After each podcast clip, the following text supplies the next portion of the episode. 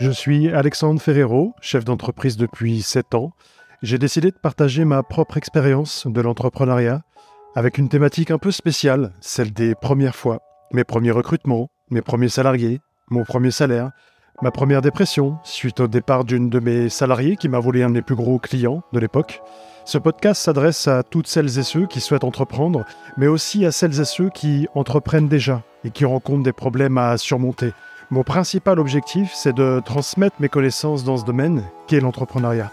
On glorifie très souvent l'entrepreneuriat, mais c'est loin d'être un long fleuve tranquille. Et seuls ceux qui savent se remettre en question et qui comprennent que les obstacles ne sont que des tremplins vers la réussite ressortent grandis de ces expériences. Il y a toujours une raison pour laquelle on rencontre des difficultés. Mais même dans l'obscurité, il faut rester attentif à la lumière.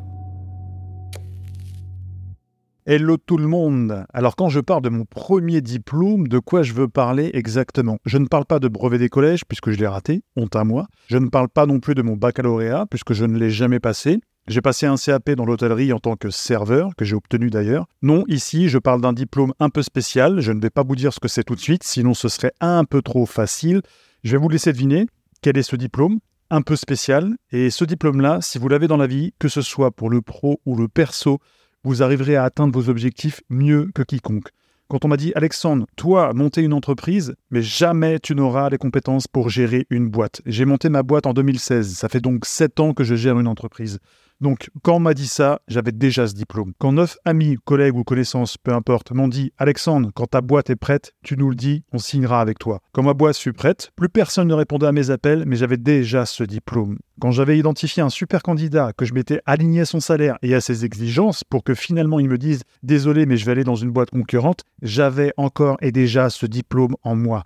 Mais bordel, de quel diplôme tu parles, mec? Je parle du diplôme de ne jamais rien lâcher et donc du diplôme de la persévérance. Neuf prospects m'ont dit non, j'ai persévéré, j'en ai appelé une centaine de mon côté. Un candidat part à la concurrence, j'ai fait passer le mois qui suivait une vingtaine d'entretiens supplémentaires pour trouver un nouveau collaborateur. C'est ça le meilleur et le plus beau des métiers dans l'entrepreneuriat. La persévérance. Attendez, je le répète juste pour être sûr que vous comprenez bien. La persévérance. Vous trébuchez, vous vous relevez et vous persévérez. On vous fait du mal, on vous accable, vous vous relevez et vous persévérez. Si vous abandonnez au bout de la première embûche ou du premier obstacle, vous n'avez rien à foutre dans l'entrepreneuriat. Quand vous passerez ces obstacles, vous en sortirez grandi. Pourquoi? Parce que vous aurez appris sur vous-même et acquis une nouvelle expérience qui vous rendra riche de savoir. Vous ne ferez plus les mêmes erreurs grâce à ça. Autre exemple, ma salariée qui part avec mon plus gros client de l'époque. J'en ai déjà parlé dans un épisode qui s'appelle Ma première dépression.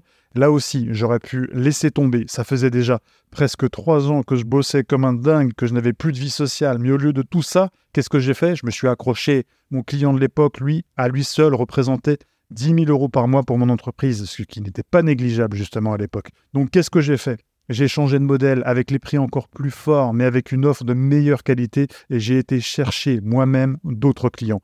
Je le répète, la persévérance, la persévérance, oui, c'est la clé. Autre exemple, au début de mon activité, je n'avais aucun client. J'enchaînais refus sur refus et bah, j'ai fait quoi? J'ai persévéré. En trois ans, on avait signé plus de 30 clients. Pourquoi? La persévérance, encore une fois. Admettons que ça fasse un mois ou deux mois, ou même que vous recherchez des clients mais que vous n'en trouvez toujours pas.